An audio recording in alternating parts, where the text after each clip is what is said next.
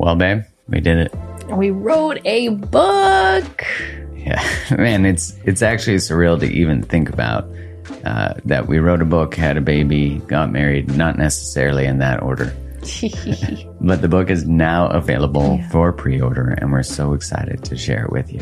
Oh, so looking forward to getting this book into your hands, to be in dialogue and conversation with all of you as we continue to liberate love from old imprints and codependent dynamics that keep us small, stuck, and stagnant. Yeah, you know, no matter your relationship status, this book walks you through what shaped you, why do you do what you do in relationship. It dives deep into your relationship blueprint, attachment styles, and most importantly, which is different than every other book that's ever covered codependency in the past, we explore the role of the nervous system in that. And the book is called Liberated Love. Yeah, release your codependent patterns and create the love you desire. Go to createthelove.com slash liberated love to order your copy now. That's createthelove.com slash liberated love and get that pre-order in and you'll be able to get a free download of a meditation we created and a workbook that goes along with it. Much love and appreciation for your support. Much love. Thank you. Dreaming of a better sleep? Tossing and turning is not your destiny. And Olly is here to help. Olly invites you to sink into sweet, sweet slumber to improve your mental and physical health and overall wellness. More than just melatonin, Olly's ingredients help you unwind your mind for a delightfully dreamy drift off. Sleep is on the way at Olly.com. That's O L L Y.com. I had a really hard time, like functionally depressed for a few years. Who am I? My identity is Christine Chang, right. celebrity wedding photographer. And I'm confident in this area, right? And like you said, the money. And then all of a sudden, I know my truth. Like I know it was time to step away yeah. from that. I just didn't know what that looked like. Hi, my name is Mark Groves, and I'm obsessed with understanding human behavior and why we do what we do. In this podcast, I interview the world's most brilliant minds and hearts, where I get to explore, alongside you, every subject you can imagine relating to our human experience and how we relate. It is my deepest intention that we all learn how to create the life and love that we've always dreamt of. Now, before we get rolling, make sure you hit that subscribe button so you don't miss any episodes. And one ask that I have, and an amazing way that you can help support the podcast, is by wherever you listen to it, giving it a five star review and a written review. With all that said, let's dive in and transform our lives. Hello, everybody. Welcome to another episode of the Mark Groves podcast. Today, joined by returning guest. Christine Chang, whose work has been quite an evolution. Last time you came on, we talked about finding partners. For, yeah, it was my book, Show yeah. Finding Love for Independent Women. I think that was my first podcast ever. Was it really? Ever. You crushed it. Uh, thanks to your editor. I'm sorry, editor. She probably took out all the like, you know, so, like all the filler words, because I didn't realize I did it until I started doing podcasts more. Oh man, when I say them as I'm talking, sometimes I was about to say, I'm like, fuck. Yeah, you really recognize your own intonations when you listen and your filler words and all the stuff. Yeah. When we get nervous, when, totally. which is so human, anyways. Yeah, yeah. So I'm learning to be more okay with that. I I have a friend, mutual friend, Vasavi. She's like, I'm going to encourage you to not edit your podcast because the people who resonate with you will like how you think and like how you talk.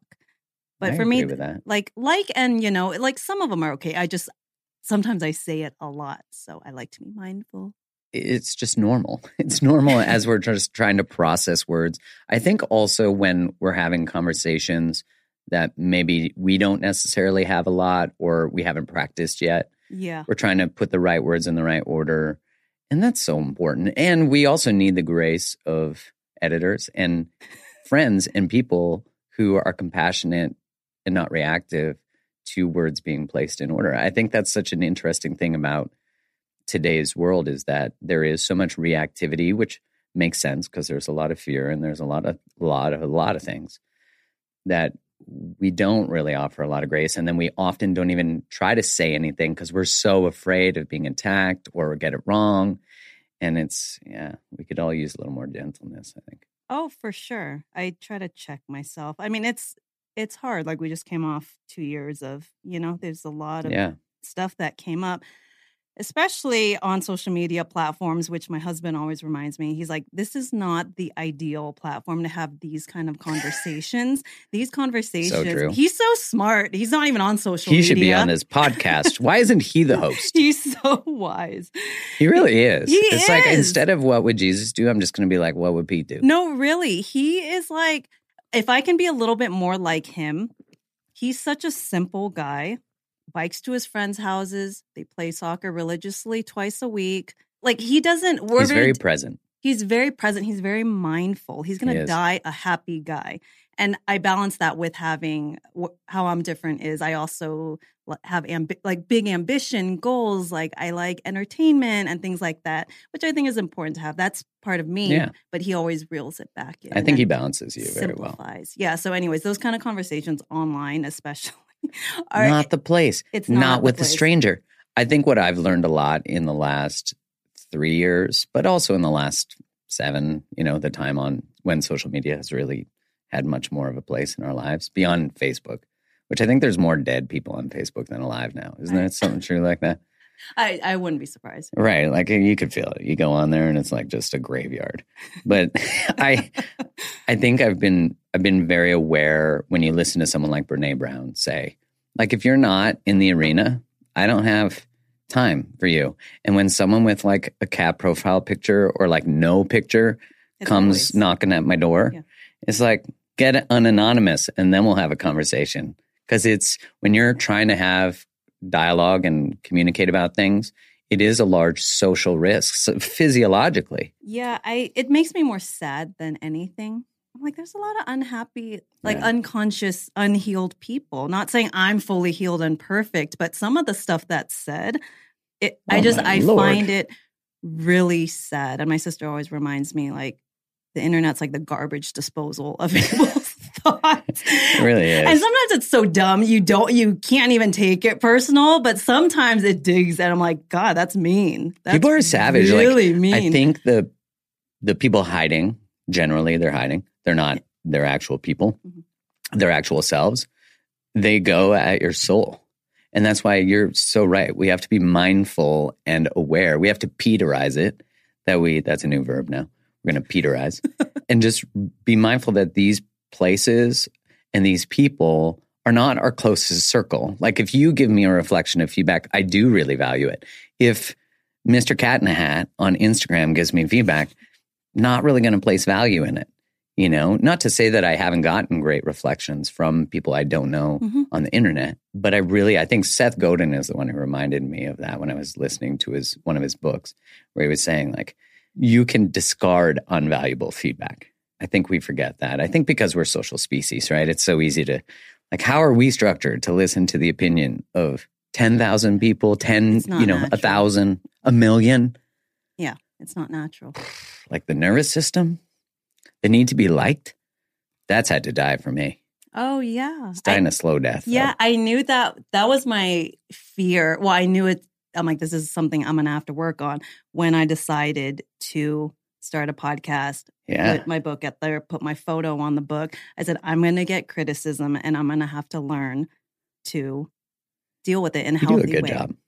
I saw you confront something the other day and I was like, Did Cece crushing it. So to give some context to you uh, watching or listening, Cece, Christine Chang, that's the abbreviation. We have known each other for 10 years?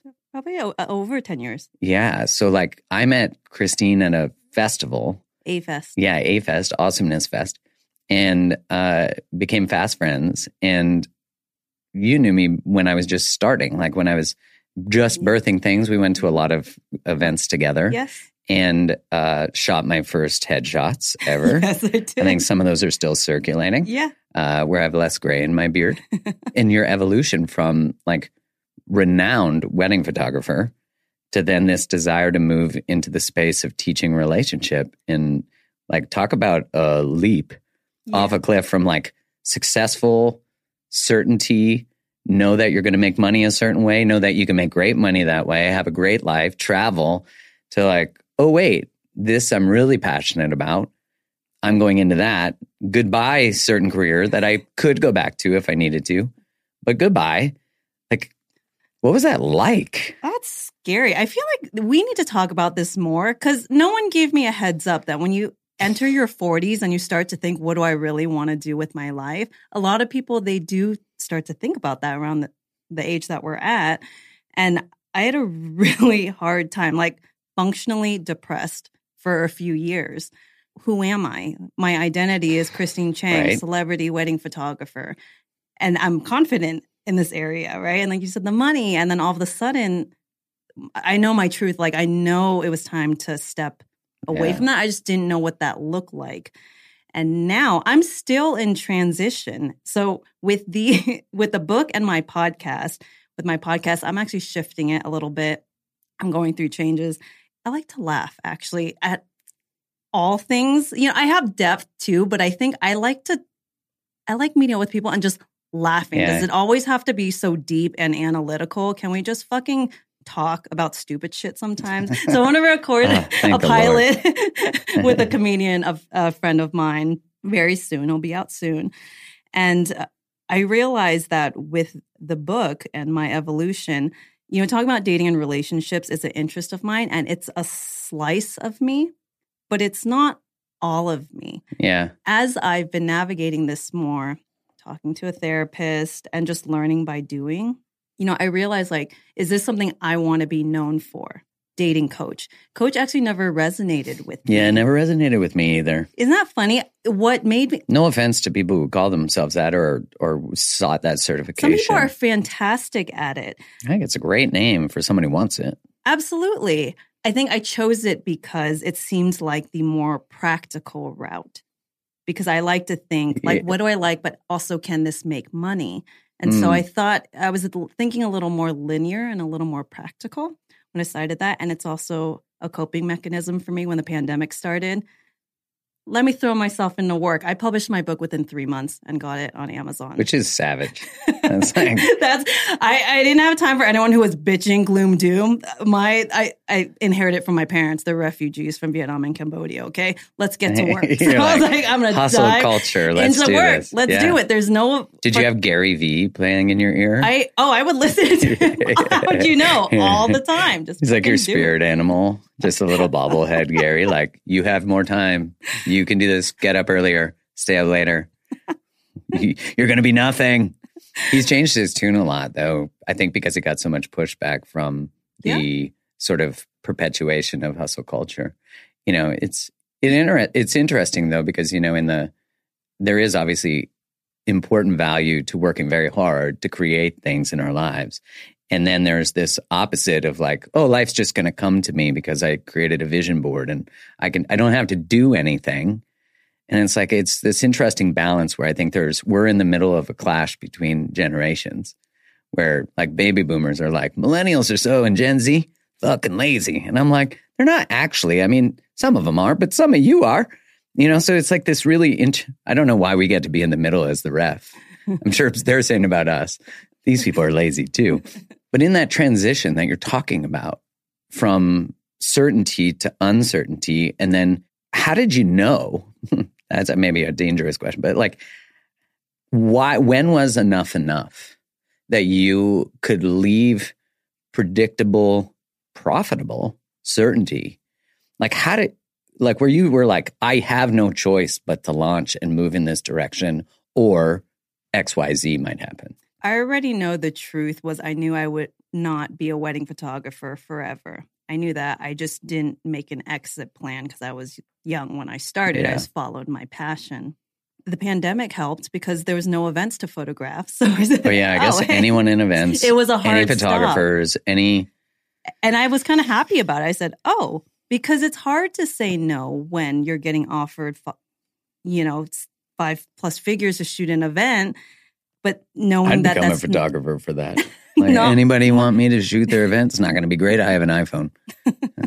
but knowing that it's not my truth, but then also acknowledging that I had a choice and I had a photographer mentor help me with this. It was mm. an aha moment for me because he he's older. His name's John Dolan, and I believe he's. Oh, are you 60 now, John? Sorry if I don't. he's, he's, he's like, I'm actually 52. You aged me. John, you look great for 72. very successful. Love his work. Very um, heart centered, beautiful man. And I had a one on one with him, and he was saying how his 40s was horrible. He like Really? hated it. He's like, I'm photographing a bunch of these like Wall Street guys who just like talk shit and would make fun of me like for being a photographer at their wedding. He's like, it was a dark time. And I said, How did you deal with that? How did you deal with the disrespect and like being burnt out and all that? And he said, Because I had to. Mm, I had a kid. I know I knew I had you know send him to college. I had to. And in that moment I realized I don't have to. mm. I had a choice because financially, this has also been like a healing process for me, which is a completely different episode, but around money and how I grew up.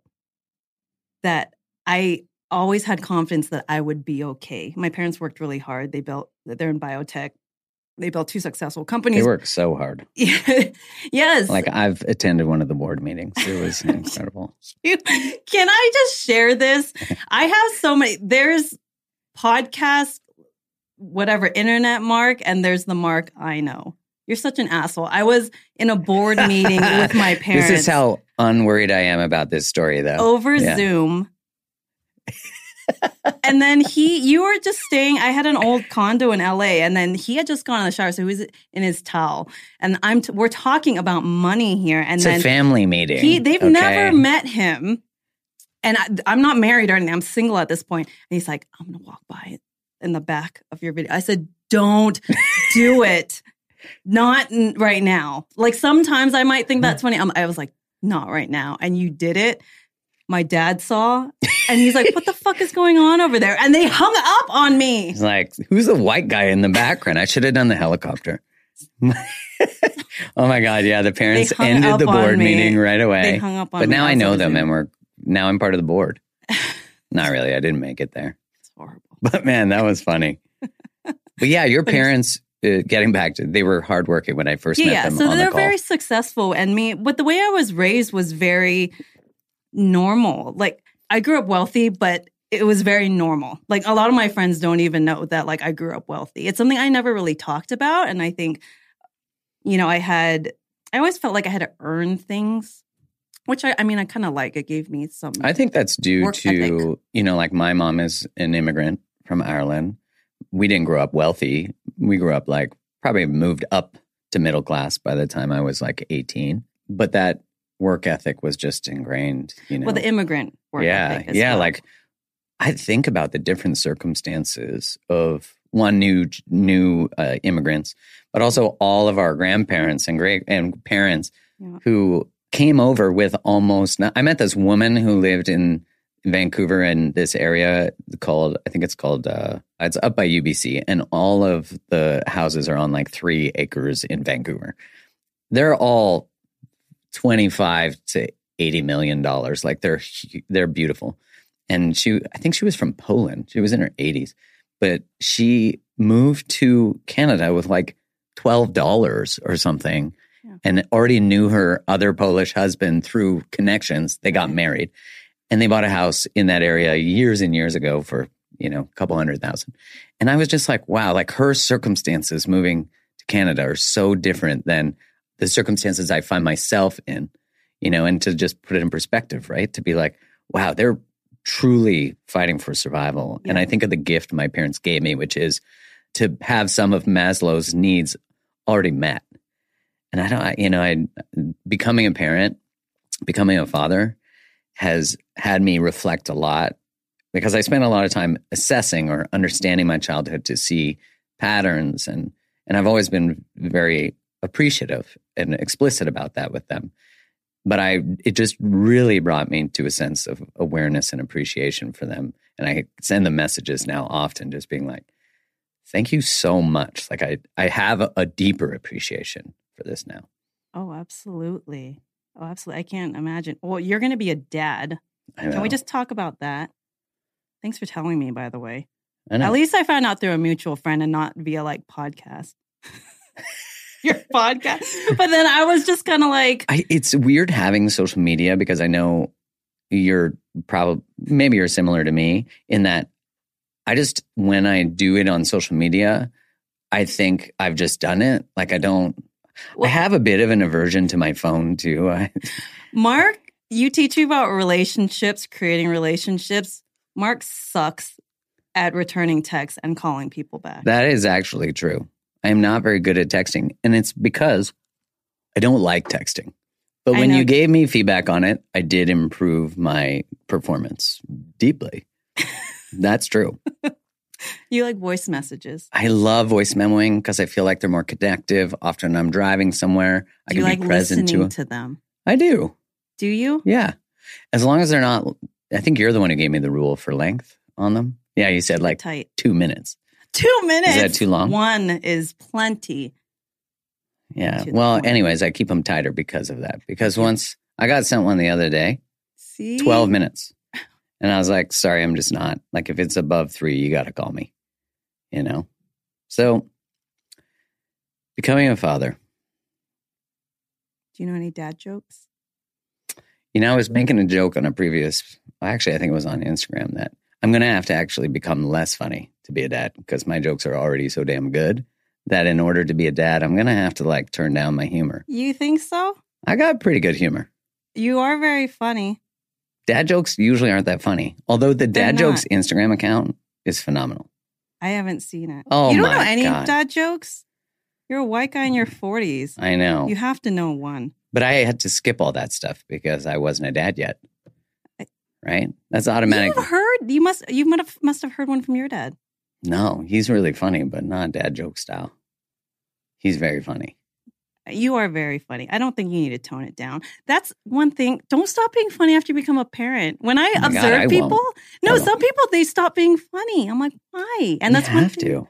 You don't have to. No, I mean, sorry, you have to oh, maintain ha- oh, humor. Yes. How else do you get through? Like you were saying, I want to bring levity to my podcast, like bring more humor. yes. I totally agree. Like, what is the point of Why so going through life if you can't laugh? That's Like when our kid takes a shit and it, they call it, I've just inherited this term, blowout, where it goes up their back. Yeah. That's going to be funny the first time.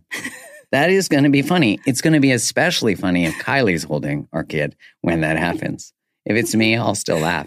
But you have to laugh at these things. I agree. No, but some people would argue if someone didn't laugh, what would be their thinking? Because I have something in mind of they probably like, don't. They're gonna feel shame. Don't do that. Oh, I don't think so. I don't know that they can code that as shame because you're not like you shouldn't shit up your back. You're like, like that was laughing at someone. Yeah, I mean, if it is embarrassing, but I know, no, I wouldn't think that. I would say laugh, but I have heard. I live in LA, okay, so I I've seen how some people can parent one way is not right or wrong, Yeah. but sometimes I'm like, you could laugh. I was at Wanderlust. I was in the speaker room in the back where all Which, this which one's Wanderlust? The yoga one? Yeah, the yoga one. It's since gone. But I was in the the back room where all the speakers were, and there was a couple kids with their mom, and the kid was like kind of losing its shit, uh, losing his shit. He was a little cute little guy, and the mom was like, "Take a breath," and the kid was like, like actually paused. He was like two, and I sat there. I'm like, "Whoa." That is incredible. And I've witnessed with my nephew, who's 14 months now, he actually understands most things you say. He doesn't have language yet, like a full command of sentences and words yet, more grunty and suggestions and sounds. But it's really impressive to see how present he is with the world. Like, if there's one thing I'm learning from him, is just, I, I just wrote a, a Substack on how I watch him be with the world and I wanted him to like get the game right. Like I, to put the right animals in the right hole so they fit and and I was like I was wrestling watching myself wanting to intervene so he could win or like find the solution. Mhm. And I realized through the experience that he was he was doing it right. Yeah. But someone taught me that the right way was put it in the right hole, do that. There's too many jokes with that. But but you know, you know what I mean though, that there's like the game has an outcome. As opposed Yeah. to I sat there and just was like watching neuroplasticity in action. I mean, it's really incredible. Yeah, it's good to let them. Uh, what do they call it?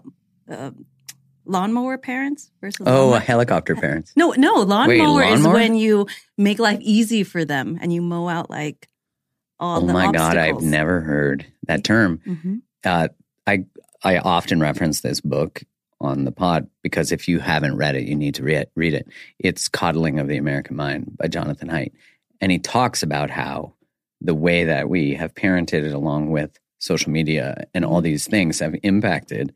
So our our teenagers and university students of today, because it's so prevalent in academic spaces, don't have the experience of resilience. They don't have the experience of grit, you know, and I always wonder how do those kids turn out when they're older? Because eventually life's gonna slap you in the face, and Right. you'll realize no one gives a fuck. Okay, like your parents might love you if you're lucky, but, Right. But no, the world does not give a fuck. You really have to take care of yourself, and so I would imagine it'd be really hard when you get older when you encounter those things. And well, that feeds cancel culture.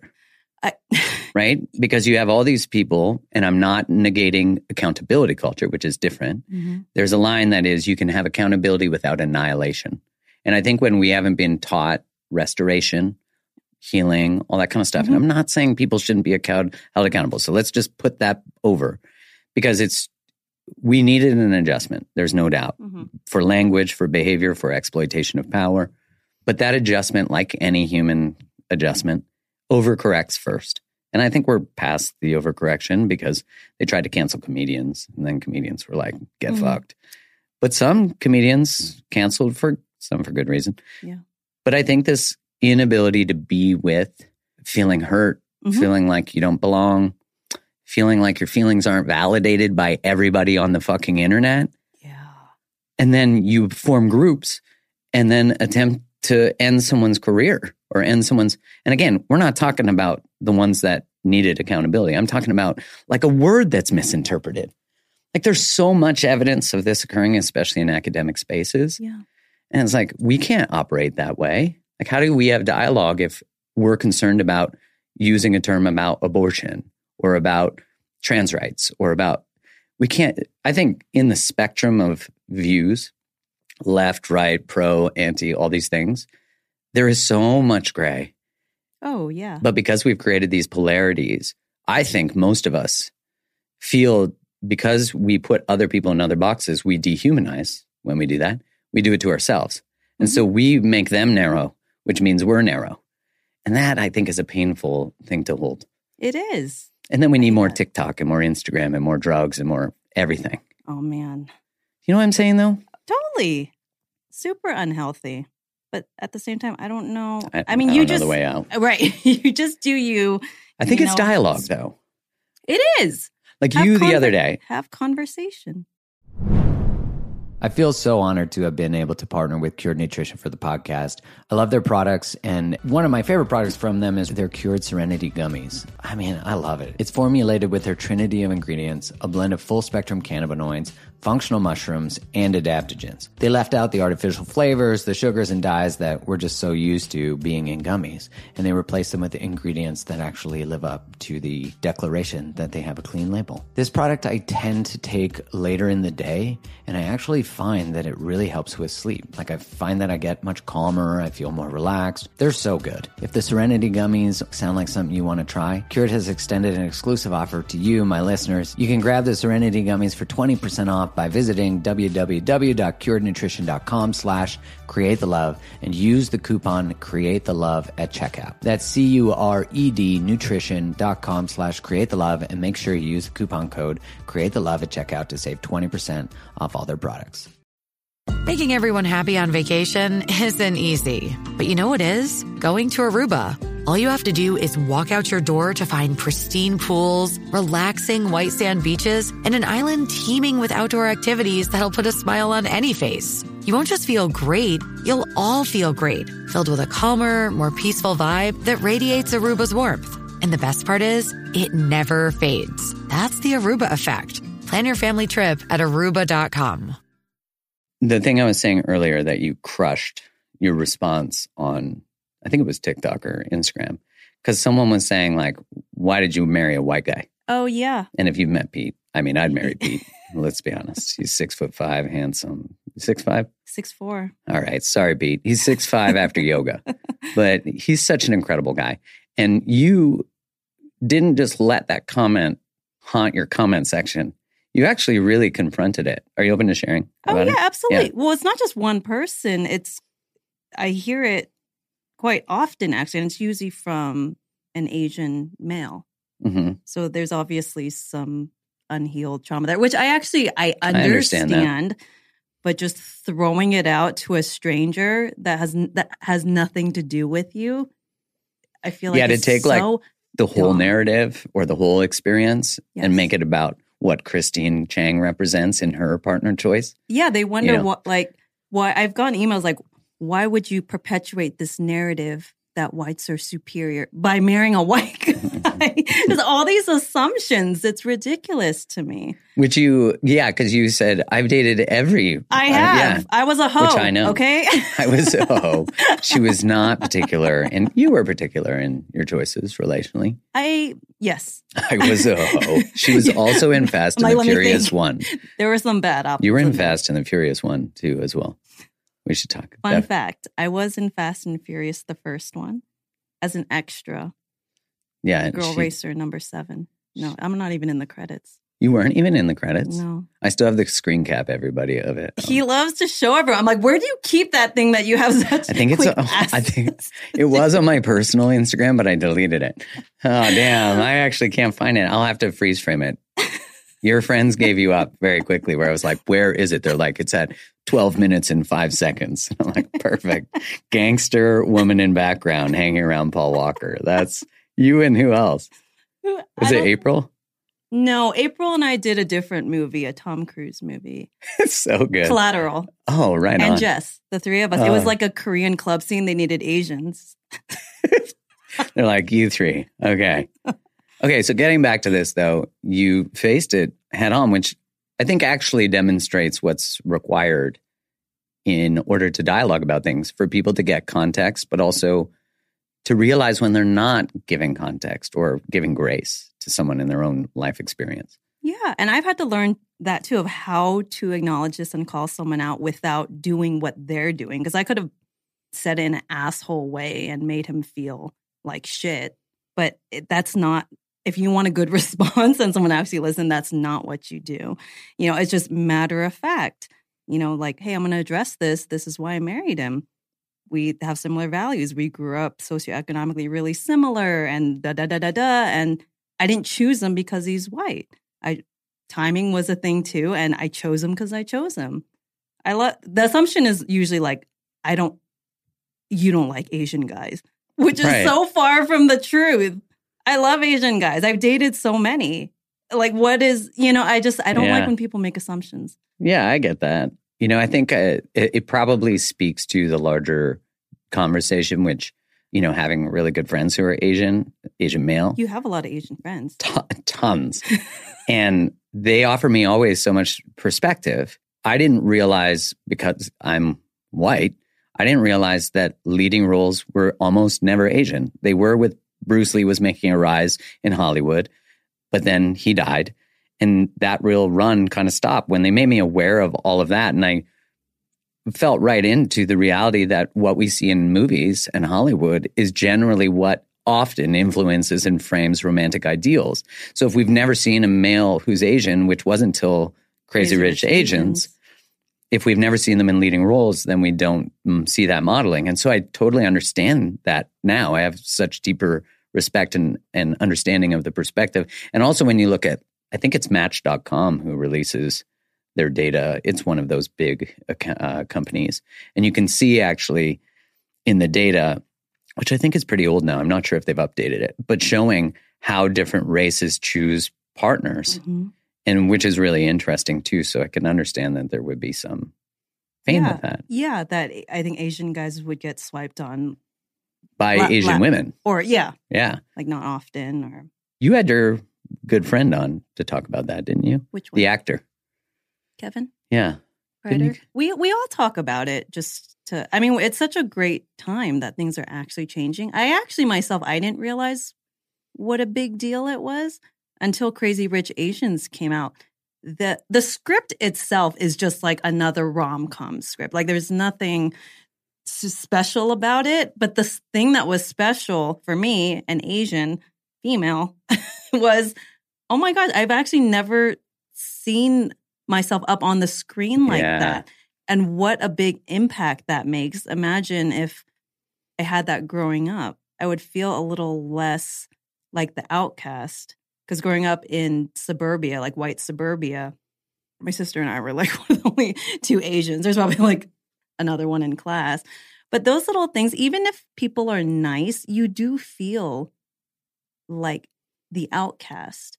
And I didn't realize what a big impact it had until I started seeing us, this whole movement of us being on screen more, of having Asian pride. Yeah. Did you find that it impacted you using your voice as a kid now when you look back? Oh, for sure. Yeah. Oh, you didn't know me as a kid. I Yeah, because you had you've always had quite a voice since I've known you. Uh, so I was so shy as a kid. So shy. I wouldn't talk. And my mom's still surprised to this day. She said, You've changed. I was so shy. I was like the little unhappy Asian girl in the corner. really. Yeah. And I had to do a lot of healing with that. For example, one thing I did, I was in Kauai and I did body work. I forgot what it's called. It's where they work on your fascia. Have you done that? Yeah, like they release, myofascial like, release. Where they Where they like scrape your fascia. it's very painful. Have you had it done? Yeah. Okay, so it's kind of similar to that. It's called matrix body mechanics. Very painful, but he was working on my throat. Oh Lord. And so he's loosening up my throat and I could feel his. And he he works on a lot of people. He said, Oh my God, I feel like you were choked in a previous life or something. And as he's doing it, I'm choking. And he releases it. So before he did that, he said, I want you to say a word for me. San- sanctuary. So I said it. Sanctuary. He said, say, say it again. Sanctuary. He did the work on my throat. And then after I start like choking and stuff, coughing. And then he said, say it again. And I said, sanctuary. And the projection, it was him and his partner in the room, the way they looked at me. And I just started bawling because as a kid, I feel like I can never express myself. And it's so, I, I still have it in me, you know, like it's still tight. Yeah. And it's something I continue to work on. But that, yeah, that's that's the little girl in me. Isn't it interesting that the, you know, I think when we often hold back self expression, which I think social media really magnifies that or podcasts, there's some belief that if I say the thing I'm actually feeling, people won't love me, they won't accept me. And so we silence ourselves and then we reinforce the belief. And I say that being aware of how that lives in my life sometimes too. And then the only way we can actually get validity in being heard is by speaking. So by speaking and sharing the thing we want to share, we say, you approving of what I'm saying, it doesn't matter anymore. It matters, you know, I often think it's like we don't speak so that someone can agree with our thought or to be heard. We speak to hear ourselves. Yes. And that transition, where I think the first time I ever did a video on Instagram, I was like terrified because it's so easy to hide it behind a written word. Yeah, I've seen your evolution with that too. Uh, it was terrifying. And I remember one of the conferences we went to was in LA and we did a future self meditation. Yes. And in the meditation, I opened a box and in the box was a video camera. And yeah, and I remember being like, I have to do video. Yes. I think I- I, always told I always saw you on video. I think I always told you like why aren't you recording yourself? I think just afraid of being witnessed, afraid of saying the wrong thing, afraid of getting it wrong, you know? And I just continue to learn, like you have talked about, that you have to follow the evolution of what is reaching for you. And, you know, I delayed doing video probably two years after that box was opened, knowing that the box held the truth. You know, I was like, fuck, I need to do video.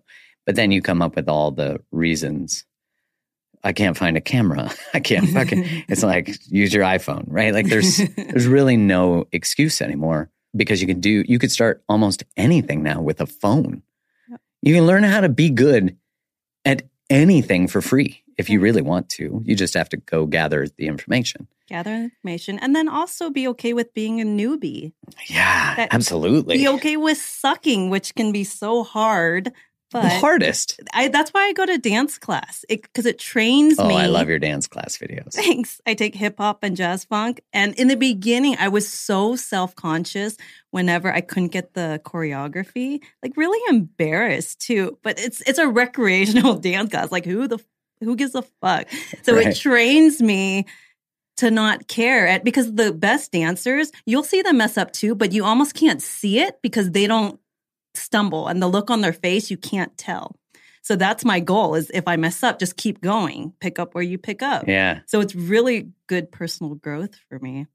So if you have something where you can try that's new and be okay with sucking at it. I think that's a great point that. though to start with something that isn't necessary that builds your capacity to allow yourself gently to as you said be new at something. Yeah. But don't delay your growth, your evolution because you're afraid of being bad at something. Which most of us are. Yeah. Until I remember hearing from the same conference, Kyle say how arrogant of you to believe your gifts are for you. And I was like, ooh, like they're for the person who needs what you have to say. Mm. Which I thought, oh, well, that changes the whole responsibility of knowledge, the responsibility of even converting pain and suffering into wisdom, and then sharing that if you feel called to, because someone else is going to go through or is going through what you've been through, and the gift you can give them of how you walked it is, I think, just uh, it's it's in some level a responsibility of community and and leads to restoration. That's a great point. I don't remember him saying that, but that's a great takeaway. I think he might have said that when I was co- coaching with him. Oh yes, yeah, did, Kyle. Yeah, yeah. So I'm curious to long way around the barn. We finally got back. I'm wearing a cowboy hat. I had to say barn. Uh, thank you, Nick Amont. This hat is epic. I'm curious. When did you know that you couldn't not write the book, like emotionally, like where your soul was like, you have to write this book? And I know you said the pandemic did that. I knew before the pandemic. It was in me. I knew this was a conversation to be had, and I knew I was not the only woman who had gone through this, who had a hard time with dating, who there was a lot of pain associated with that, which usually stems back from childhood. A modern woman who feels like they're good at a lot of things.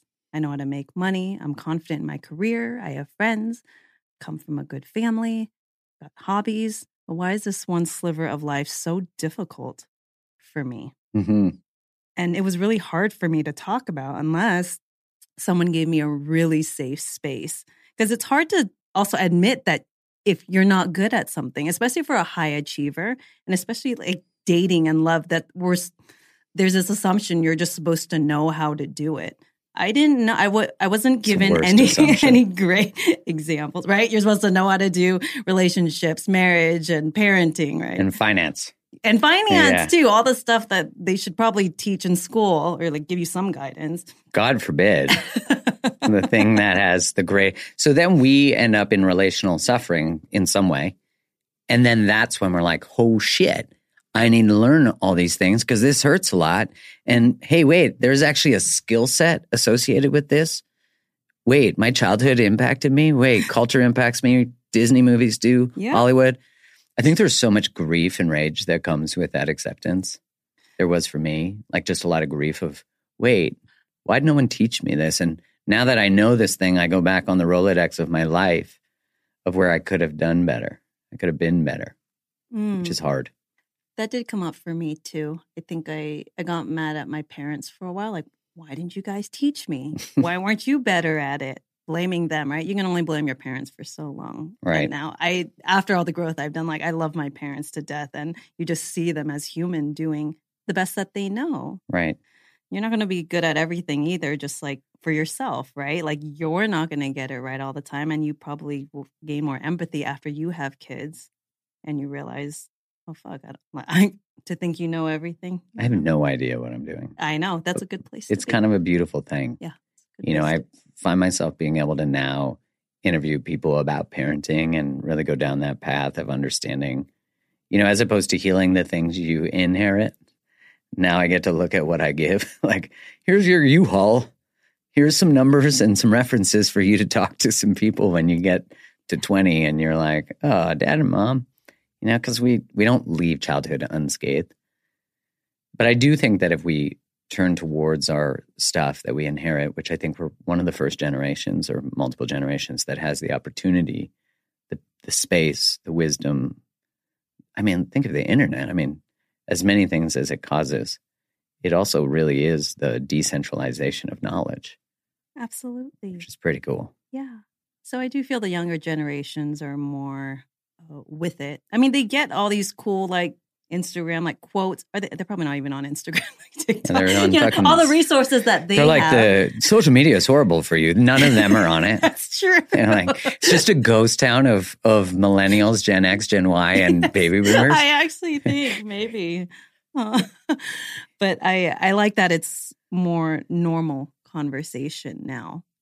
Yeah, just taking into the. I mean, now you have like celebrity therapists, you have celebrity coaches, you have this desire to want to learn all of this stuff, which to me is so powerful. And it's like it's never too late. I remember uh, you meet people who are in their seventies, eighties, who are really just in the midst of putting boundaries into their life, Oh, declaring. yeah. I'm like, hell yeah! Like that's so powerful. Oh, it's huge. And it's forever learning. I, I watched my dad learn something new last week. He's 80. And it's really lovely to see. He, uh, we're going through some, uh, a big life transition with, so my parents are divorced, but they're, they were business partners. My mom just left hmm last After month. spending their whole adult, a lot of their adult lives as business partners, right? Yeah. Yeah, that's wild. Since I was born. So that's a, What that's a, a, what a life thing. moment. Yeah, so my mom is officially retired. She left, and so her office is empty there. And my dad, actually, out of both of them, you know, my dad always acted like it wasn't a big deal, you know, and then she, and then now I can see him being very emotional about it because every day he could come by and she was there. Since the divorce, he actually never got that full repercussion of actually her leaving. You know, he so now got he's grieving it. he is grieving it. And so he was saying that, you know, with this transition, that's why I, I've been up in the Bay Area for Yeah. a couple weeks helping them with the transition. And, you know, he wanted either my sister or I to fill her role.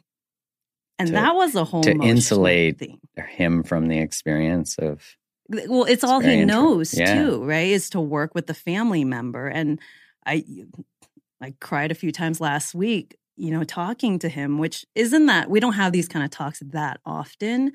And I didn't even have to say much, but the fact that I was, you know, like I couldn't stop the tears from coming down. And I said, you know, like, Dad, I'm not mom mm, you know, and him seeing that, he, I, I wasn't trying to guilt trip him or anything. Like, this is the truth. Like, I'm not mom. You know, I can help you get someone new in here and help you, but I'm not mom. Like, I, I'm like, what do you want me to do? Do you want me to leave my husband in LA and move up here? You know, and this is this is reality. he's right? like, yes, actually, that's exactly that's exactly what I want you to do. he said, he's like, no, you shouldn't do that. But secretly, like, he, he would be like, that'd be great. Yeah, yeah. Why don't you all move up here? Mhm. and so it was him coming to terms with that, Mm, that he was, you know, he- he was saying, you know, for the first time in my, in my life, I realized how my dad felt, my grandpa. He had a school in Vietnam that he wanted to pass to his kids, and none of them wanted it wow. and and and uh, yeah, yeah is the term for my grandpa, my dad's side. And he said, you know, yeah, yeah was just so upset with us, and now I know how he felt because you. He's like, you work so damn hard, like for your kids to do this, but he's like, but I understand that your life is your life, and you have to do your your thing. So he's grieving wow. that too. the recognition of how his father felt, and then Yeah. because he now has some empathy and some understanding. Yeah. So that's Wow. all been happening like this last month during this transition, which is good for everyone. It, it's kind of sad to see, like, you know, your parents sad, but that's life. Like, this is life. And with, you know, like marriage and stuff too. That's why I like to give people like real expectations. We want, you know, you think like, I'm going to have this marriage and it's always going to be like hot and sexy. And like, there's responsibilities in life. Shit comes up Responsibilities are not generally hot people die, you know, like you have to take care of your parents. And like I've been away from for Pete for over two weeks and it's going to take a while, you know, like navigating all this, it's a lot. But this yeah, is reality. So when you choose a partner, you know, choose someone with these things in mind. Because the first few months in Bali together, where you don't have responsibilities, is really easy. Anyone can do that. But if you're looking for long term, these things come up. Does Monday at the office feel like a storm? Not with Microsoft Copilot. That feeling when Copilot gets everyone up to speed instantly? It's sunny again. When Copilot simplifies complex data so your teams can act, that sun's shining on a beach. And when Copilot uncovers hidden insights, you're on that beach with your people and you find buried treasure. That's Microsoft Copilot. Learn more at Microsoft.com/slash AI for all. Survivor 46 is here, and so is On Fire, the only official Survivor podcast. And we have a twist this season. The winner of Survivor 45, Dee Valladares, will be joining us every week. We're going behind the scenes of the biggest moments, the how and the why things happen, and the strategy and analysis you can only get from someone like me, a Survivor winner. Listen to On Fire, the official Survivor podcast, wherever you get your podcast. Yeah, navigating and negotiating. Like, what are the priorities of our us as a couple, us individuals? How does this the relationship be in service to that? Yeah. You know, I think as someone who really said yes to way too many things in my life and really had a lot of poor boundaries in terms of wanting to people please, wanting to help people, codependency just becoming so much. And I know as a friend, you've witnessed me go through that. And the recognition that because Kylie is very introverted. Like she's a lot more introverted. She's loves her solo time. My coping mechanism as a kid was to be with people all the time, to be entertained, to entertain. And that's great because you develop it as a superpower. But at the same time, when I started to be with Kai and realize how much time she needed, how boundaried she was around her time, I started to see how I lacked boundaries around my time. And I started to see the value of introversion, which I, I always used to make fun of introverts. And now I'm like, they're onto something. I also realized, uh, coming back to your feedback about messaging or calling, is that because I would be so stretched out or have so, like the amount of texts or emails or things I get a day, what suffered and suffers sometimes still is primary core friendships and relationships. And you're not the first person I got that feedback from. You know, I got it from a couple other very good friends. And I realized that how much grief comes up with like how my over functioning or like codependency patterns that can show up, especially when I'm stressed, that they actually impact primary core relationships that are actually the most important for my well being, my health, and really constantly realizing that I'm being informed about where boundaries need to be. You know, coming back to what you're talking about with your father and just observing his life transitions, I feel myself in that navigating the transitions of my parents getting older. Navigating, I'm, I feel so blessed because I haven't experienced the mortality of a parent, but I know so many people who have. And I think I've been so afraid to like even touch the emotion of that because it just feels like and I think for a lot of people, maybe you know they weren't blessed with yeah. great parents, and mourning that, you know. And it's like you said, life is not it's not gentle. I don't think it's meant to be gentle. You know, like if you're awake to the world, you're going to be in pain. Yeah. Right. Like if you watch the news, like you're just going to be suffering all the time, which is pretty I mean, how do you stay informed about the world? Do you need to be informed about the world? That's also a great question. I'm not sure. I argue with my mom this all the time because she first thing turns on the oh, news. Oh, fucking in the morning? First thing in the morning, in the evening, consumes a lot and she's been she's anxious well, and I, depressed. And so if she wasn't anxious and depressed, I wouldn't say anything. But I argue with her. I'm like, I think this has an impact on your mental health. She's like, she grew up on it. You know, she's like, I, you know, like, I, I need my news. Like, this is just what I do. And I'm like, do you really need to know what's going on in a small town halfway across the world? You really don't. At this speed? Right. Right. With the internet. Back in the day like, when you grew up, it was newspapers where you could probably choose the stories you want to read. Right. The news was not as sensationalized. You could go it's, right to the part you liked. Yes. Sports or whatever it was, entertainment. Yes. You didn't have to go to murder, murder, murder. Totally. Robbery, murder. It was like zoned out and they feed you whatever stories they want. You don't choose. She, that's something she's she's older, you know. but algorithms are that now too. Yes, you know. I, I said, Mom, your you know your Netflix suggestions looks completely different from mine, and she said, I know. I watched a lot of murder mysteries and negative things. I, said, I used to watch that stuff. No, it, some of I it is good. Dateline. Some of it is fantastic. Man, but it's a balance. I'm like, maybe throw in some comedies in there. I agree, and I think that is so much of I'm feeling I've felt this a lot in the last three years. I've talked about it a bit on the podcast, but you know, this feeling of anxiety, this feeling, and I know it's correlated to social media. I know it's correlated scrolling. To, right. And to to just the large social conversations and the immediacy of feedback. And I'd say like on some level, re-traumatization when you experience you know, wanting to talk about something that you feel is important, but then also feeling like socially or culturally that's not actually an okay topic. But also negotiating with the truth that if we all stop talking about things that matter, then we'll just assume that there's consensus about all these things. When really there's been the absence of dialogue about so many subjects because we're so afraid that we'll be seen as mean or not woke or whatever the term might be, or not left or not right. And I know so many people who just don't say anything because they're so terrified of being called right wing or called. It's so interesting that that's now an insult to be called a Republican, and it's also an insult to be called woke. You know, where years ago it was a compliment. Someone's like, so woke. I'm like, yeah, I'm a W O K E. What's up? You know, but now that's an insult. And the only solution really to nego- navigating my anxiety is to listen to it and to take a step back to I don't really know the role of social media in my life anymore. I'm not sure yet. I think it's Rumi who has the quote. No, I think it might be someone else, but it's live the question. And so I've been living the question now. I think before I was afraid of of what the answer might be.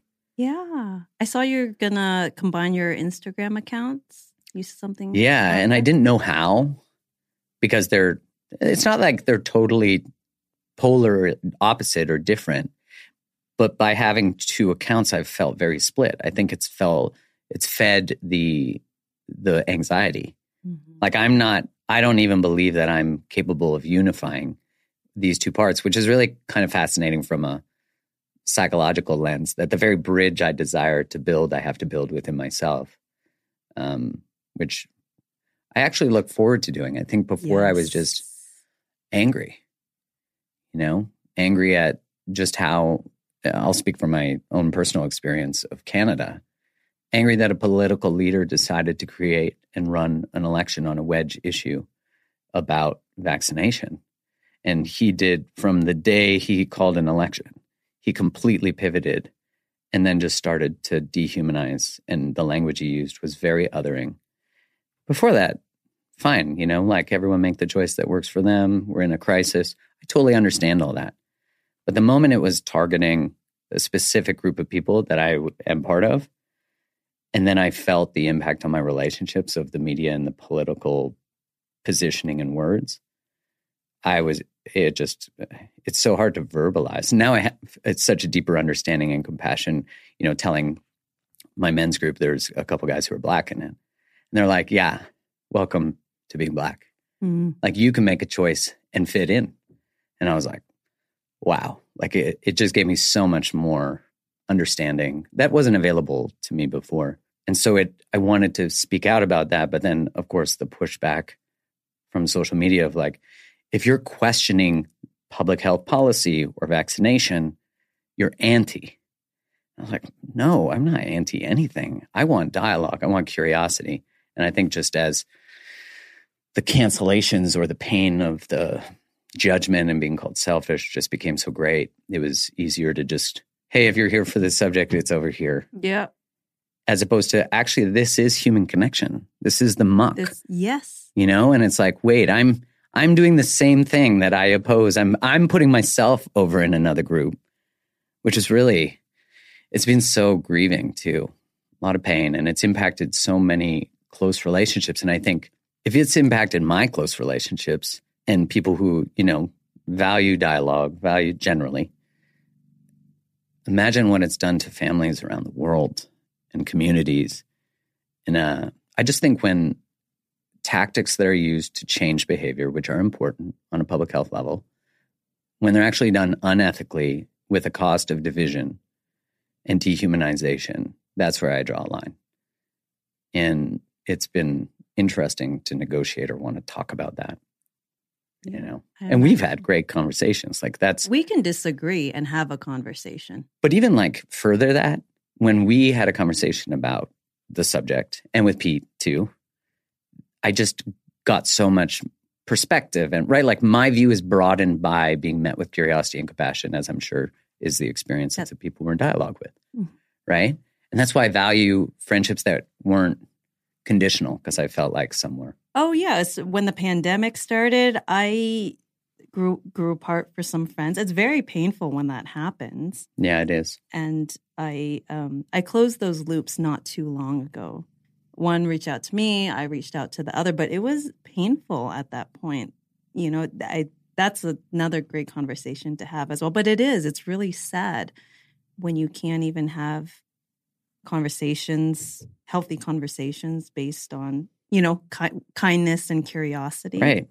I think the real failure in terms of policy was that they began to moralize one position versus another in order to gain more compliance. And as soon as there's moralization, like this decision means you're a better person, then you have a hierarchy and you it's a dangerous road. And you see that of how if you look at human history, every time there's a value hierarchy or a moralization, it's not, it doesn't go well. And I think we've caught it. Like it feels like things are lightening now. I do think there's a lot of healing to be done. Oh, for sure. For sure. All of us. I mean, the only thing we can do is fo- you know, focus on yourself and model right. the behavior. You show people how to create great relationships by doing it. Amen. By and, being it. Totally. And that's with my husband, Pete. That is what he never tells me what to do. He just shows me how to be a good human. Because it really does. Like if he told me what to do, I, I, we wouldn't be married. You know, I wouldn't do well with that. So.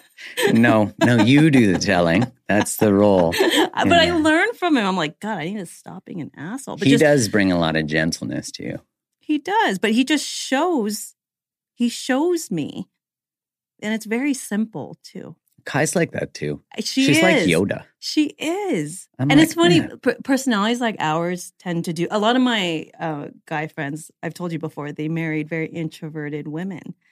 That's not coincidence. There's a compatibility compatibility yeah. there, especially like emotionally. Yeah. I mean, I think she triggers me in ways that I need to heal because she's much more silent. She she's poised. She creates space in She's mindful. Very like very. You need some of that. I'm pretty good now. I'm pretty mindful. Better. yeah, yeah. I meditate a lot. I'm very present to my res- my reaction. Um, I'm not reactive almost at all.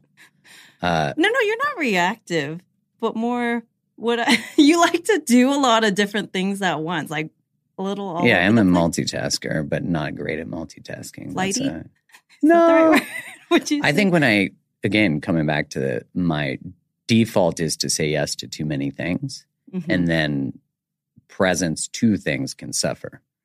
She's been a great it's, reminder of that constant, a hundred percent.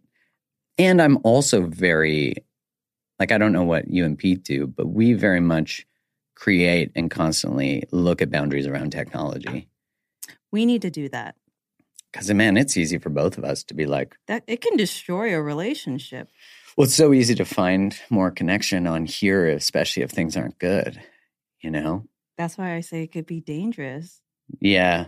She doesn't really out. use her phone very often. I mean, the chick's like a fucking, it's, it's like I'm marrying a hot Yoda.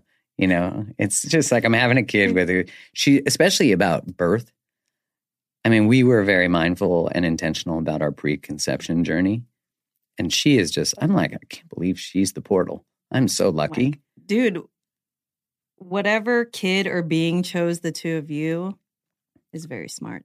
I'm so excited for that. And I think, you know, it's interesting that one of the greatest predictors of relational success is actually how people talk about their partners when they're not around. Mm. So we should be good, I think. you know, today. Even me, me, I pump up Pete. You know, uh, I feel like society is over digitized. It completely right. Like we're too digitally stimulated. Keep this podcast on though. You we're too digitally stimulated. I think auditory stuff is a bit different. And I don't say that because of the podcast, but I, I listen to a lot of books instead of read them because I'll do it while I'm working out or mountain biking um, or podcasts. But I really do think there's there's going to be a revolution of of analog. Yes. You think so? I think so too. I think the beginning stages of having a smartphone is kind of like we're little monkeys. Right. you know, it's too much. And like you said, humans are extreme. Use a swing one way, and then hopefully. I think we have to. Because I don't know with the levels of anxiety and depression, mm. which I think are often and maybe mostly sourced from technology. I feel it when I'm scrolling. Right. The, I might not even be reading negative things, but just the anticipation of what's going to come up. And I'm in bed. I feel right. it and I'm like, I need to turn this off, put it away. Have you ever gotten your screen report? Oh yeah, and it's, it's like it's you could have another job. it's, it's embarrassing. So I try. Social media is such a gift in that it's a free platform for you to build a business right. or you speak what you want to speak about, but it's also highly addicting. And so I try to just go on them. Instagram and TikTok's great for business, just to upload my things and not scroll. I think that's the key is the boundaries around being on it, using it for business, of course I, you know, we are basically the last generation to know life without. So, so lucky. We're the split. Like we know before technology and before smartphone and after smartphone, and it's going to be a very different experience than before Christ and after Christ, if that's a real thing. But you know, it's like the impact of technology marks a very important point in human development and human evolution. Because you're right, we have had to adapt to something that provides more dopamine than probably anything we've ever been around on such levels, like consistent levels. How do you compete with that? Yeah.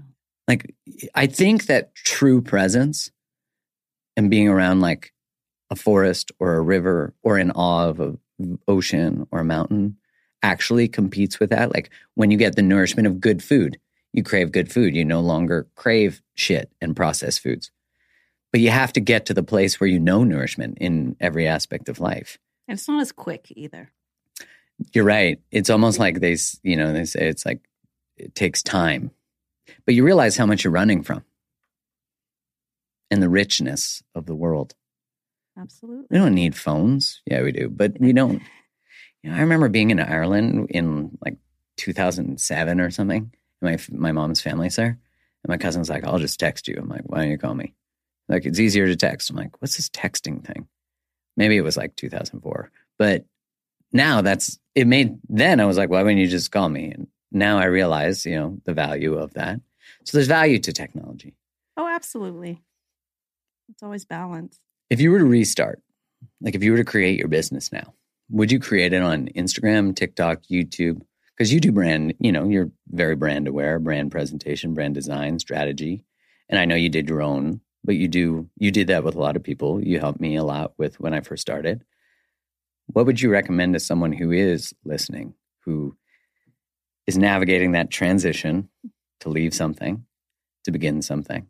And where do you recommend they start from a brand expression perspective? Starting from a brand expression, I always go to the business stuff first.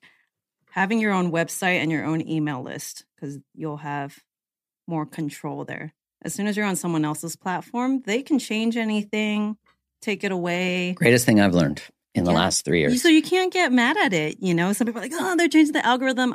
I'm like, this is That's a what they do. free Yeah. platform for you to do. You've made this money, but it's not your platform. So build your own, your own website, your own. If you have a show, where do you want to stream it? You know, I I'm kind of a control freak, so if I can have the control, I would love it. So email list, um, and out of all the social media platforms right now, I like YouTube for because it's evergreen and the searchability. I think it's the best. I think Like if I was to too. choose, I think Spotify is really growing. But to do video on Spotify for a podcast, you have to host it on one specific platform. I can't remember what it's called, but they don't have an easy transition from another one. like YouTube. Yeah, it's easy. YouTube, second largest search engine in the that world. as well. Yes. Instagram, you're like, blah, blah, blah, blah. It brings up rando. You know, it's it's not easy to be found there. I'd say the algorithm is no longer. Instagram's. A, I think it's a sinking ship. I agree with you.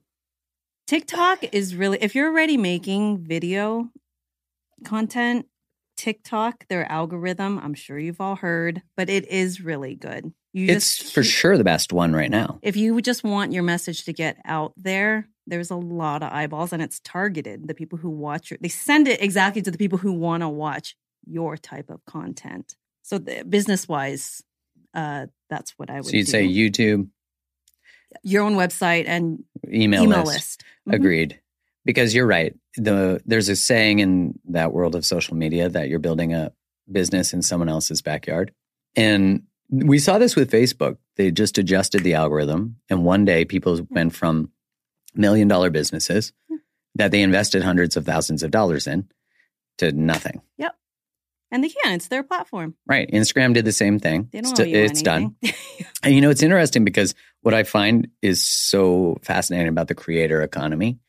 And, you know, I, a recent poll asking young people what is their dream job is to be an influencer, 25% of them, yes. something like that. Yes. I was like, all right, that's cool. And the creatives today. I mean, are you kidding me? The amount of video skill and dancing and all, whatever floats your boat. I don't care. But what's interesting is platforms like Instagram say, okay, we're going to give you some algorithmic benefit. You just got on here. And I'd say now it doesn't really do that as much. But you, it's TikTok, we're going to give you these algorithmic benefits. We're going to get you some followers. We're going to get you some success. And then we're going to shift our business model to be content forward, ads, and you helped us make this what it is. But we actually don't give a fuck about you. You don't. They don't give a fuck. Have you ever experienced customer service from Instagram or Facebook? Oh, I tried to delete one of my accounts yesterday and it took literally an hour. They don't make it easy. They don't want I just wanted to, to, deactivate an account. it's I I love how Facebook when I deleted my personal account, which was like five years ago now, it was like we'll just keep it alive for thirty days, just in case you're not sure. And of course, for for me, I was like, I'm out. Yeah. But I think it's for a lot of people, they would be like, oh, I got to get back. I got to see what's happening. But yeah, these this I agree with you that if I was to start now, I would start a podcast. I would start a, a mailing list. Definitely have a website. I would do video with the podcast and I'd put it on YouTube. I'd get someone, if I could afford it, I'd get someone to create shorts that I'd put on all the other platforms. Yep. And I would just let it cruise. yes. Learn how to create a good offering for like something that's separate. Because usually people start out one on one or like a service and then evolve to like a course or something like that, which not every service obviously can offer a course. But I think even people are kind of coursed out. Yeah. But no, people just want they want to learn. I mean, you That's have more true. experience in this than me. I it's in you. Like it was never I thought about doing that like, for practicality and money making and I realized it's it's just it's not me. First world problems. I like it from the sense that you can impact far more people. Like there's much more reach and you can make it an accessible thing. You know, there's so many, you can basically get most creators almost all their content for free. Right. Yes. Like usually with a course, we're paying for the organization and the structure and the simplicity of it. But you could go through everyone's videos and everything. Now, some people will do that, Yes. which you got to think of value of time. Yes. But I don't think we think about that till we think about it. You know? Correct. But yeah, so you do all that. I agree with all that. I think I would do now I started a Substack. What's that? Substack I've is a heard of it. writing platform that a lot of journalists use because they couldn't write about certain things on mainstream media. Okay, so it's not censored. Not censored at all. They Okay. really value the expression of the writer. And it's just like a blog or article. Yeah. But it's y- there's many tools that you can create like a paywall for subscribers that get more Mm. content. You can create a podcast or special episodes on there that people pay for. So it's pretty neat actually how it's done. So I would start one of those too cuz an email or a newsletter can't catch virality. But a, a post on the internet can. Do you know what I'm saying? Correct. So it's, it depends on what you want to do. So I think Yeah. with the email, if you want someone to like click on a link or you know something like that, yes. Yeah, it is true. It's it's a different animal. Hey, it's Kaley Cuoco for Priceline. Ready to go to your happy place for a happy price? Well, why didn't you say so? Just download the Priceline app right now and save up to 60% on hotels. So, whether it's Cousin Kevin's Kazoo concert in Kansas City, go Kevin, or Becky's Bachelorette Bash in Bermuda, you never have to miss a trip ever again. So, download the Priceline app today. Your savings are waiting. Go to your happy place for a happy price. Go to your happy price, Priceline. This episode is brought to you by Kia's first three row, all electric SUV, the Kia EV9, with available all wheel drive and seating for up to seven adults. With zero to 60 speed that thrills you one minute and available lounge seats that unwind you the next. Visit kia.com slash EV9 to learn more. Ask your Kia dealer for availability. No system, no matter how advanced, can compensate for all driver error and or driving conditions. Always drive safely. And for like TikTok, like I'm on TikTok, we post my podcast cli- podcast clips on TikTok. I just my intention right now is just to get myself out there in this position so people can hear my voice, see my face. I'm kind of planting that seed. It's kind of like branding as well, and it takes time. You've built a business, right? I built my photography business. I watched my parents build two businesses. I have to remind myself it takes time to snowball and get going. My book sales, you know, I, I look at the because it's published on Amazon. The um, you know, it's a little bit amount of money at a time that trickles in, and it's not huge right now. I would just say it's like my food money, my lunch money. But I also re- remind myself it takes time. Like this over time, that stuff adds up, and then also it takes a while to, to snowball and get going. What is new coming up for you now? Like where I know you've had Where am I at? yeah a lot of evolution, Yes. and I Uh-huh. want to acknowledge you for the courageous leaps you continue to take. And where are you going now? So currently, I'm a mul- multifaceted woman. That's a modern woman these days. I yeah, guess. I like to hear that. So the- Snap those fingers. that I had to come Cue Beyonce. because I was brought up to like, what do you do? What is your thing? So I would put that pressure on myself and other people when I would coach them on their business or help Yeah. them. Like, you need to focus on one thing if you want to excel at it. And I let that go, which is so relieving because I think our modern culture, they do ask you sometimes, like, what do you do? Totally. It's I think how we have frame value in someone by their identity, their title, as you were saying, coach, whatever we might have, even a credential. Yes. We're we're very much Like, that what do you way. We place your value. Yes. Yeah. So, like, what do you say? So, right now, I'm doing a lot of different things. So, with photography, I realized instead of the hard stop, I still do some corporate work. I love corporate because Yeah. they have big budgets and they're not emotional. Oh Here's yeah, check yeah. in and out. Got to be different than a bride. Exactly. Which Yeah. uh, you weddings are so important to people. I get it. So they care. With corporate, in and out, a lot of them they want to spend the money, especially at the end of the year. So it's Oh yeah. insane. I'm in and out in an hour, and it's great money. Well, like, And why would I? such a talented photographer. And thank you. You And I know what the, I know what the companies want. You know, they Yeah. want someone reliable and you're good with people. So I do still do some corporate gigs, and that makes me feel good that I have a base income coming in instead of nothing. Because Yeah. when I have nothing coming in, even though we're financially okay, I actually don't like it. It doesn't make me feel good. I I like like to produce. I like to build. So seeing that makes me feel good, and I acknowledge that, and I acknowledge working with people, taking their photo. Entrepreneurship is personal growth. It is. It's like I love here's the cavern of your self worth. Yeah, I just yeah, I like it. I genuinely like it. Yeah. So I still do corporate and some family photography, which I'm like in and out in an hour, same thing. And then with the book, uh, The book is on Amazon. It's called Show Up Finding Love for Independent Women. My personality, I realize I'm I'm not a coach, I'm a teacher. Mhm. So public speaking would be great for me. Having like a podcast is great, but not like one-on-one coaching. I'm not a coach, I'm a teacher. So I realized that That's a great self like moment of awareness. I'm Yeah. sure. Yeah, kind of liberating. Yes, I was just like, oh wait, yeah. Why did I choose this? Why did I think I should do this? And getting really clear. Gosh, the clarity is key.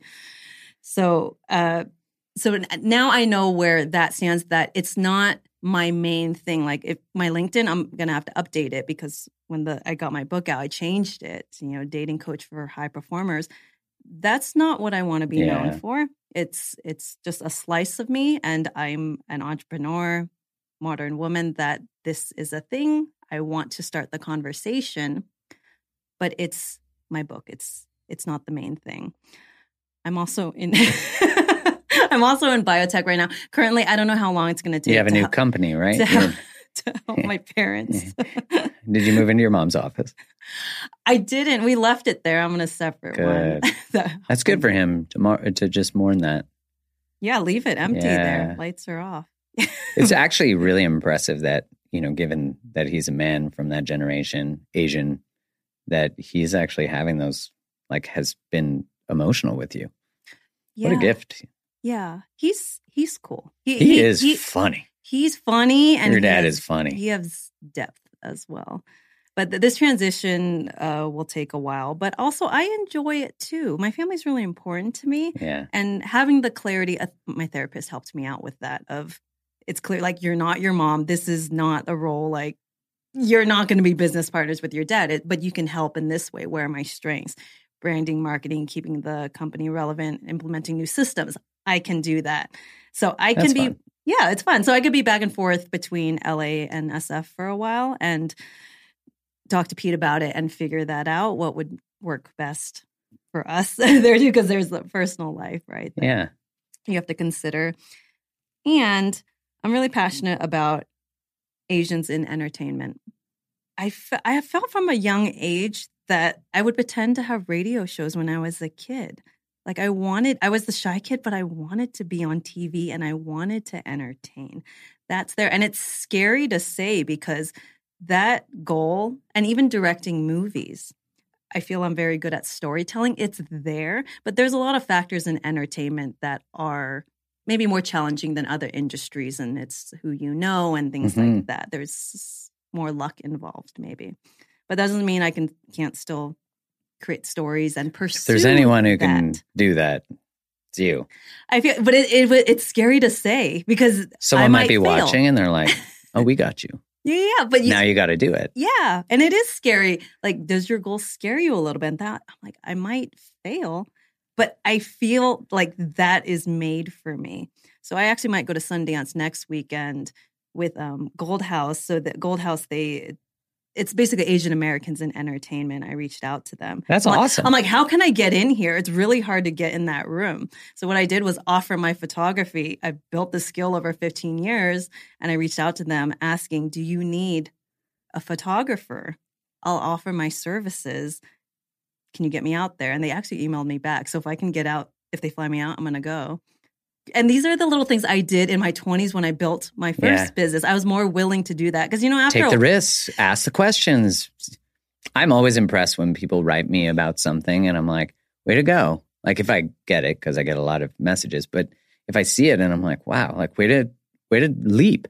it's humbling I leap too. Yes, I leap all the time. Yes, You know? It's scary as fuck. it's scary. It's humbling because sometimes after you've built a certain reputation, sometimes I don't know about you, but I've been there too. Like I'm not going to shoot that for free. Like I, you know, like Right. you kind of get an ego. You do raise the value of your time too. Yes, but it's Yeah. a balance. If you Yeah. want to grow to the next level, how can you do that? Where do you see opportunity? So that actually really excites me. So I think that's the bigger picture is I'm going to work in entertainment. I'm good at producing. And I don't know exactly what that's going to look like, but I feel it. That's great. That I can't explain, but I just it's like it's a gut feeling. That's great. I'm moving into documentaries. Are you really? Yeah. That's great. Are you Documentary Do you have a show?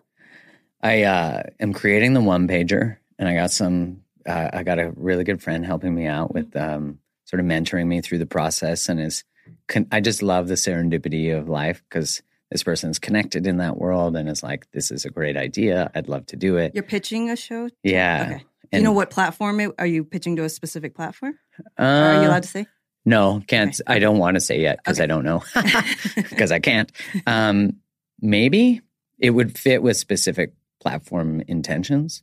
Um, but you know, places like Netflix and Amazon, they want content now, and so does Apple. Mhm. So I actually really like any of those streaming platforms because there's so much accessibility. Yes. And if you can get on one of those, I mean, it. I think TV is or video is the way to go because uh, I really want to continue to evolve what I'm doing, and that is scary for me. Like the idea of hosting a show and being part of the inquiry, you know, that's being filmed.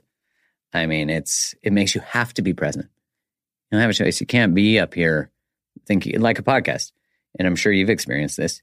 Whenever I'm like, oh, what question do I need to ask or what's next? yeah. I'm not listening. I can't. Of course. That's the hardest thing that I learned when I started my podcast. Are you fine with it? You're better at it now. You've been doing this for so long. I am way better at it, but it still comes up for me when I have like uh I interviewed um Dr. Robert Waldinger, which will come out pretty soon. And he is like I love his work. He's from Harvard. He's a psychiatrist. He's uh, the director of one of the largest studies on health and well-being. And I get a little more nervous. Like every question Yes. matters. and, Yes. you know. Yeah, his time's valuable. Yeah, yeah, which is it's great. Those are good things to be thoughtful about. And yeah, I find when also when it's not in person. Like I You're a lot nervous? of no, I'm Oh. when I'm not in person, yeah, because you and I are we're sitting in the same room. There's there's a uh, there's more going on than just us seeing each other and talking. And I think when I do podcasts in person, which I'm really trying to prioritize, it just it's everything's different. Yeah, a better connection. Yeah. People can feel it too. Yeah. I think. I agree. I think that's why podcasts like Joe Rogan, Lex Fridman, you know, they because every everyone's like, I will fly wherever you are. Yeah. So please, if you're a guest on here, fly where I am. Um, I think it makes a huge difference. Cool. I'm so glad you're doing it. You're finally filming your podcast. Yeah, yeah. I think it makes such a difference because on YouTube, people actually consume podcasts on YouTube. And also, a lot of people are visual and they want to That's true. see what you look like. Howdy. um, all right. So, where can people? First off, actually, let me close this out properly. Uh, thank you. Thanks. making this is time. this is how we catch up now. It's so good. We like booked it as a catch up, see- and we get to I hang see out all Mark. afternoon. Mark is my Canadian bestie. Granted, I don't know that many people in Canada, but So I'm not competing with many people, is what she's saying. But I'll take the one out of one. I see you like twice a year, and usually one is work related. That's like true. this podcast. And you couldn't make our other event, Your the ba- the Baby. parent blessing. blessing. I'm sorry, I won't be there to recite a sonnet. Do you have a sonnet written for me? Mm. Feel like baby blessings have a lot of that. You know what? I haven't been to one yet, Mm. but I'll let you know if there's any sonnets. I I live in LA, Topanga Canyon. It's very I Is that it's very thing? specific. Is that a thing? It's pretty specific what they do. You, I mean, you. I'll, I'll look out for photos from yours. Yeah, I think Kai is. We're pretty flexible on it. Um, so where can people find more of you and all your stuff? For now, I'm on Instagram, C Chang and Co. I have a YouTube channel too. Just search. We'll link it all out. Show I don't yeah, show up with Christine. Things are changing fast too. I just deleted one of my Instagram accounts and that's Your I asked- photography one, right? No, no, no. I had a personal one. I felt like I I, had to put my about that. personal life separate from like I did what you did. You know, I'm like relationship stuff will be here. Photography will be here. Pete and my family and my dance videos will be here. And at first I'm like, why? I totally overthought it. I'm like, who gives a fuck? Seriously, can I just put my dance videos on my other And account? if you don't like it, then get off the bus, follow. yo. Yeah, that's what I. It's funny those stupid things that we overthink.